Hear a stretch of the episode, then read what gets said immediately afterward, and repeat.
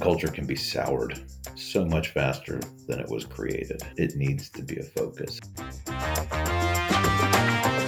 Welcome to Since Sliced Bread.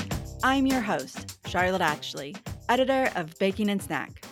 In twenty twenty, we tackled the workforce challenges the baking industry was facing then and talked to baking companies about the innovative ways they were recruiting workers. But that was two years ago, and the labor market has only gotten tougher. In this season of Since Sliced Bread, we're revisiting the issue to talk about how things have changed and the strategies baking companies are using to keep their talent. This episode of Since Sliced Bread is brought to you by California Prune Ingredients from SunSweet. SunSweet is your source for purees, concentrates, powders, and dices made with prunes. Give your food a taste of California. In today's episode, we hear from Justin Spaneth, Vice President and C O O of Unique Snacks. This family business hasn't been immune to labor challenges, but it certainly has had an easier time. And Justin attributes that to its healthy culture, retention programs, and what they look for in a new employee. Welcome to Since Sliced Bread, Justin. Hi, Charlotte. Thanks for having me. So how have you seen the job market change over the past few years? Let's start there. Yeah, certainly the last couple have been interesting. Um, I, I think there was an evolution of the job market prior to COVID, and as COVID has done in many other areas of business, it sped things up. Uh, so you got to see a lot of uh, competitive change, and it was really a driver for uh, the importance of culture. The appreciation for employees has really adjusted based on job availability, or um, even through the pandemic when employees were scared or the opportunity to be paid more to stay home Uh, mm-hmm. than to show up to their job. So the job market has been very difficult. Uh, and I think culture has had a lot to do with being able to retain and attract employees, retain through the pandemic and attract post-pandemic, mm-hmm. if we can consider this post-pandemic. Yeah, no one's quite sure, are we? So how has Unique Snacks kind of pivoted to ensure that it is competitive with such an intense labor market and with so much power being in the hands of potential employees? Yeah. Um, so the desire for culture has really shifted in the eyes of the employees, where it's not just a job. Starting to improve your culture at the beginning of the pandemic was way too late. So you, you can't say, hey, you're Your job was terrible, but now we care about you, so it won't be terrible anymore oh, overnight. Um, right. So, so we came into the pandemic with a very healthy culture. You know, we've we've done several things. Uh, one, just being a family-owned business, being in touch with your employees, having managers that care because you're in touch with those managers on a very personal level, and having an aggressive growth plan and everyone's involved, you know, the excitement is there, you know, so just having people that are happy to be doing what they're doing and have a purpose. They feel like they have a purpose. They feel like they have a say in what's happening within the company. That all helps. You know, we've done things like, it's a program I came up with called Quarter Per Quarter, you know, because a lot of the, the workers on the floor, they have a, they have a job, they have a task. Really the biggest thing is, is we ask them to show up to work and, and do the job at hand. You know, everyone has a, a point system, you know, for when you're not doing it. But if you're doing your job, really every role has a wage window. You might start at fifteen dollars an hour and the wage for that role can go up to twenty dollars an hour. Tenure and job performance allow you to get a, a raise every three months. Wow. and, and, and as long as you're within that window. Uh, so it allows us to say, here's the bottom line. This is the employees we have in these roles. Uh, the wages won't uh, go beyond these wages. Um, you know, the wage window might get a raise based on, on time, but uh, it allows people every three months, they get a twenty-five cent raise. You can get a dollar an hour guaranteed as long as you showed up and, and did your job function. It made life very simple. Uh, mm-hmm. It made it rewarding on a short-term basis. You know, um, when you're looking at turnover of employees And, you know, you're excited to keep someone for, you know, the average employer is excited to keep someone for a year or two yeah. years. This gives them a very visible way to see, as long as I did my job, I'm going to get a dollar raise. And in fact, I'm going to get it in, in quarterly portions throughout the year.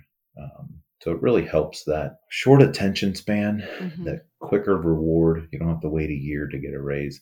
And then we have really good ability of training our employees. Uh, and that's been a, a very hard focus for us here in the last couple of years. Um, training our employees, getting them as skilled as possible, getting them cross-trained and promoting within. Um, we have found so much skill from people that had no industry experience whatsoever, uh, almost at all levels of our employment. You know, you're a good person and you care, and we'll teach you everything you need to know. So we have had a ton of promotions inside our walls, and they have become valuable assets. So doing that has allowed us to have, really, we have a very young, strong core of employees, which, you know, when I talk to other employers, you know, the, a lot of times it's the complaints of the next generation, and they don't want to work. And, and I almost feel bad because we do not have that issue. People moving up into roles that are in their early twenties, taking on leadership roles and management roles within production. You know, my uh, sales staff, you know, they're all, all under forty-five, and they're becoming some of the most skilled people in the industry um, because they push themselves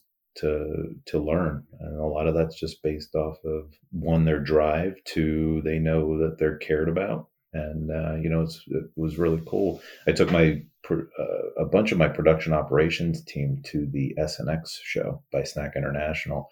I had four of my leadership there, and I was getting pulled aside uh, left and right, being complimented on how well representative of their of our brand they were. And I don't know what impressed them most, but uh, certainly I think it was a mix of their skill, their drive, their care, engagement, and age.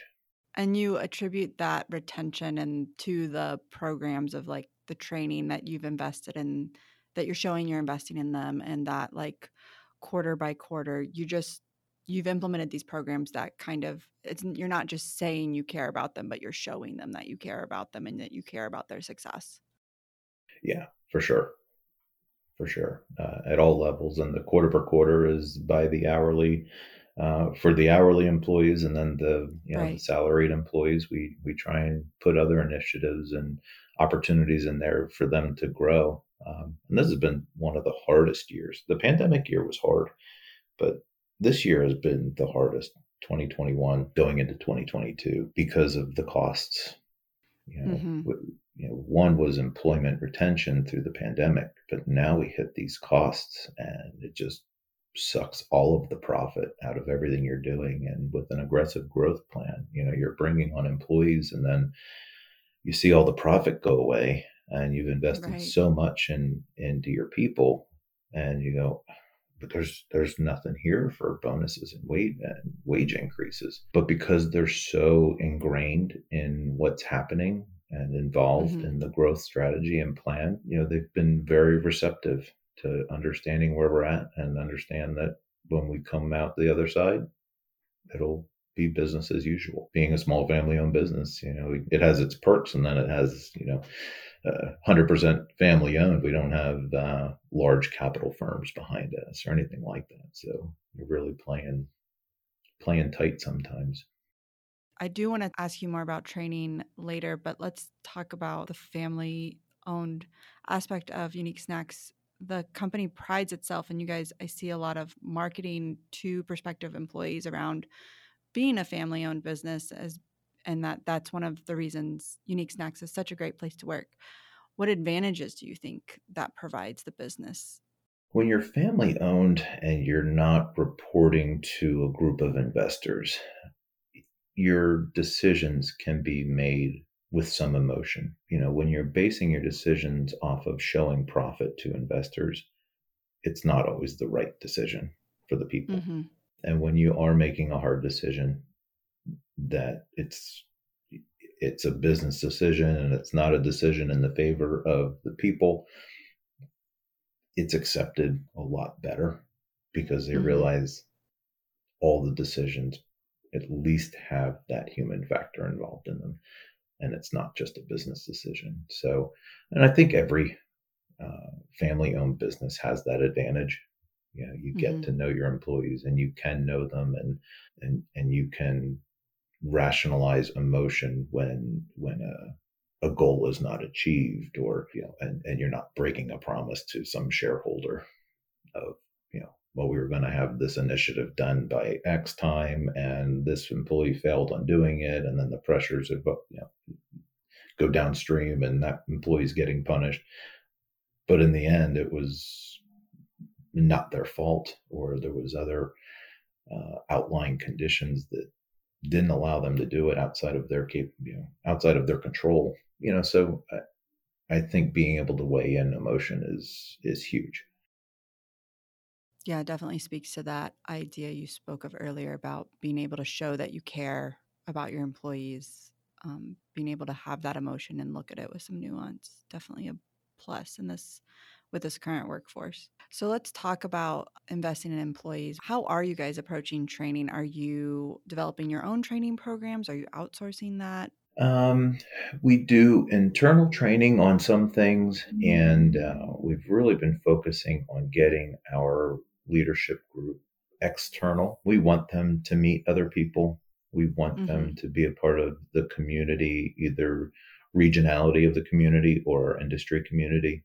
It broadens their uh, ability to think outside of our walls, and then they can bring that new level of understanding, knowledge back to the people that m- maybe don't get outside of our walls, but receive all of the internal training that we put together.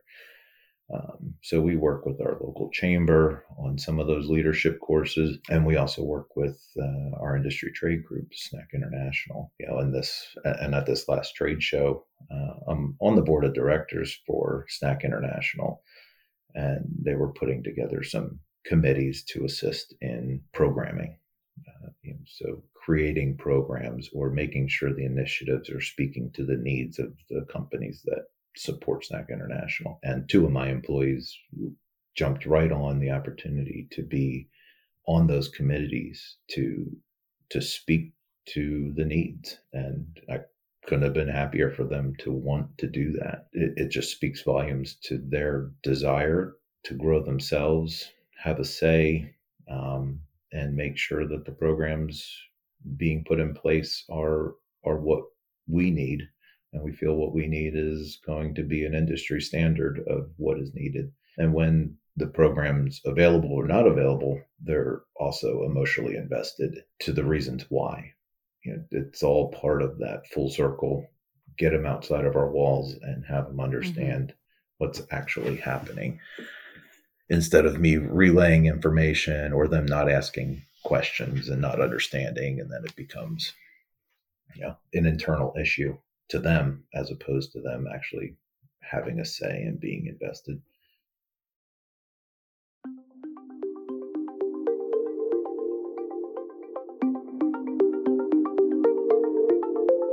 Thanks for listening to Since Sliced Bread. I'd like to take a short break from the conversation, however, to tell you about our sponsor. This episode of Since Sliced Bread is brought to you by California Prune Ingredients from SunSweet. Prunes are more than inclusions. Prune Ingredients from California can help you make great-tasting baked goods that are better for you.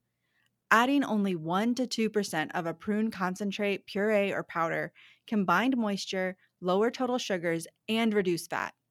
Create your next product innovation with Prune Ingredients from California. Now, back to the conversation. You've mentioned a couple of times um, the employees that you have are people with drive and people who are interested in growing. When you're hiring, are you looking less for people with manufacturing or industry-specific skill sets and more of a personality? Or are you approaching hiring differently in order to attract those kinds of people? Because that seems to be kind of the center of everything you're talking about. It depends on the role. Mm-hmm. Um, how much industry knowledge they need depends on the urgency of our need for that person uh, to be mm-hmm. up to speed. I would say we probably weigh in the personality and the person heavier than most. Mm-hmm. If I have three candidates, two with experience and one without, but we really like the person, for the person that has no experience, we'll take that person because we can train you one hundred percent. Right. Um, a pretty cool story is I had three of my guys and gals at a um, at a local chamber training, and they were some mm-hmm. of my two of them were on the floor employees, and one of them was the manager of, of those employees, and they were in a leadership course, and their energy and engagement. One of the other people in that uh, leadership training ended up leaving their job and coming to work for us. She's like, wow. I. I want to be at a job that um, people care about their job as much as you guys care about your job. Zero industry experience, coming from a completely different industry. She was willing to take a role far beyond her skill set. And, you know, we interviewed and said, no, you're too qualified for that, but we can do this and this, and put her in a role. And she's doing awesome and learning. Uh, and she's going to have employees under her, and no industry experience, but that's incredible. She's coming to work every day, and she's a great person. Um, yeah, so we'll we'll take that all day long. So we've seen the labor pool change vastly over the co- last couple of years, and what employees are asking for has changed. How has that impacted the benefits and services that you're providing employees to encourage retention? Competing with those large companies on benefits packages is really hard. Yeah. You know, we, we try and be extremely fair on what we can provide, what we can afford to provide. Uh, we're competitive in a lot of ways, you know, and we're always looking at ways to create new incentives. Like, I know our H R is currently looking at a opportunity to have unlimited P T O for salaried employees, because we we base your performance on getting the job done and mm-hmm. caring about your job. And if you're that type of person, you're not going to abuse it. So those abilities to look at creative ways of just treating people like adults, when they act like adults and you treat them like adults, you know, it, it's an amazing thing. You know, yeah. It's funny, my my H R person, when she came on board, you know, she's like, it's so cool being at a place that just treats you like a professional. Um, mm-hmm. You know, it's not the constant do as I say. It's this is your job, and this is what you're good at, and I'm not going to pretend to be better at it than you. Lead us. Show us the way of what you're good at here. You know, and she's been loving her role, and she took this job over a job that was going to pay her a decent amount more money, but she knew she would just be a number at the role she turned down. She's actually started the day everything shut down for the pandemic. Oh my and, gosh. Yeah. And, I, and uh, she called me and she's like, do you still want me to start? And I was like, yes, I don't think I could need you any more than right now. Right, right. Uh, what a time to start as an H R professional at a company. Oh my gosh. Yeah. Yeah, it was something else. How has Unique Snacks been able to build such an attractive culture? Not to uh, not to give any credit to myself, but culture starts from the top, you know. So it starts with the top giving that respect to the next level down, and then teaching them the tools in how to give that respect to the next mm-hmm. layer down, and so forth. You know, so culture can be soured so much faster than it was created. It needs to be a focus. It's always evolving, you know, either externally, you know, as we've seen in the last two years, the external need for culture shift on uh, quite a few different levels has changed. But then if you're working on your culture, you're always changing internally too. It, you know, mm-hmm. hopefully, hopefully for the good, but you know, you can't ever just write the book, set it down, and forget it for a few years. That, that yeah, you will. If, if you're not going up, you're going down. There's no such thing as, you know, staying level. Are you looking around at any other industries in manufacturing for other ideas of improving employee retention?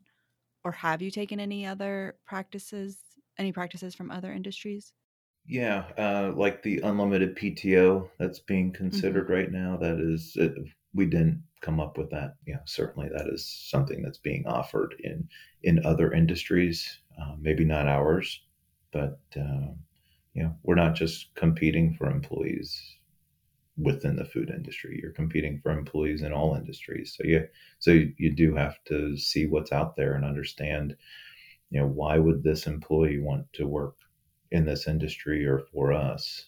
Um, yeah, you have to take all things into consideration. So yeah, we certainly look outward and understand, you know, we, uh, we're just starting up um, what's considered, you know, stay interviews, which mm. is, you know, interviewing your employees internally, the happy ones, the, the ones that are new, the ones that have been there for years. Why do you like Unique? Why do you, what makes you love this place? What makes you consider leaving? Uh, what would you like mm-hmm. to see different? Because you know what, if you have the eyes and ears of uh, a lot of people, it's going to make mm-hmm. you better. You know, because yeah, one person or three people can't come up with every idea. You know, they're going to be, you know, we might have a, a mixer that has a, a friend that works as um, an Amazon delivery driver and goes, ah, oh, you know, it's really cool that he has this. I, I like my job, but it's really cool that they get this and this and this. You know, mm-hmm. that brings the ideas to the table. And if we see uh, a similarity amongst answers or uh, an importance to answer those issues, uh, we get, we at least have the opportunity to uh, review it and see if it makes sense for us. I love that question. What makes you want to look elsewhere? Because like, I feel like every employee has a day, you know, where things are hard, and it's so good to ask that question and see if there's something the company can do that the company's missing to make that day happen less often. Yeah. And, you know, so often, you know, you, you get that response of, I just wish I would have known, you know, uh, mm-hmm. you know, if I would have known that was the issue, I'd have fixed it. Well, the problem is, is you don't find out until it's too late, and it could have soured one employee. It could have soured a lot of employees. It could have soured an entire department. But if you try and get ahead of it, and, and, and it creates a culture of the employees knowing that you care enough to ask, which yeah. in, in its own right gives them a sense of security or knowing that their employer listens. So, Justin, as we're wrapping up our conversation, where do you think the snack manufacturing industry's greatest opportunities and challenges lie when it comes to retaining its workforce? There has certainly been a desire of employees to have less dirty jobs, less hard mm-hmm. jobs. More people want a glamorous job. I think there's ways that um, manufacturers can introduce automation, A I, uh, just technology in general, to create more jobs that aren't a piece rate style of labor, but a more intellectual style of labor. And, and I know there's some nuances to that of, you know, well, not everyone's capable of that, but I think, I think when, you know, it, it's Industry four point oh, uh, you know, the next wave of mm-hmm. technology using robotics and, and A I and, um, you know, and, and some other aspects of that. But in this example, when those technologies evolve to the point where it's not much different than controlling your phone, uh, I don't think you're leaving many people out. So I think that's going to be some of the direction that needs to be taken. You know, because at the end of the day, a business is a business, so you need to have return on those investments. But there's so many job openings right now that being able to invest in yourself, invest in in automation in ways that doesn't eliminate jobs, but it gets rid of the the least glamorous jobs. Well, Justin, thank you so much for taking the time to speak with us today and sharing all about Unique Snacks and everything you guys are doing to build culture and encourage your workforce. Absolutely. Yeah, it's my pleasure. It's definitely been a, a fun couple years navigating uh, these changes. Thank you for listening to Since Sliced Bread. If you'd like to join the conversation, leave us a voicemail at eight one six, nine six eight, seven seven seven two. Or you can record a message using the Voice Memo app on your smartphone and email it to podcast at soslin dot com. Don't forget to subscribe to Since Sliced Bread on Apple Podcasts, Google Podcasts, Spotify, or wherever you listen to podcasts, and drop us a review. We'd also like to thank our sponsor for this episode, California Prune Ingredients from SunSweet.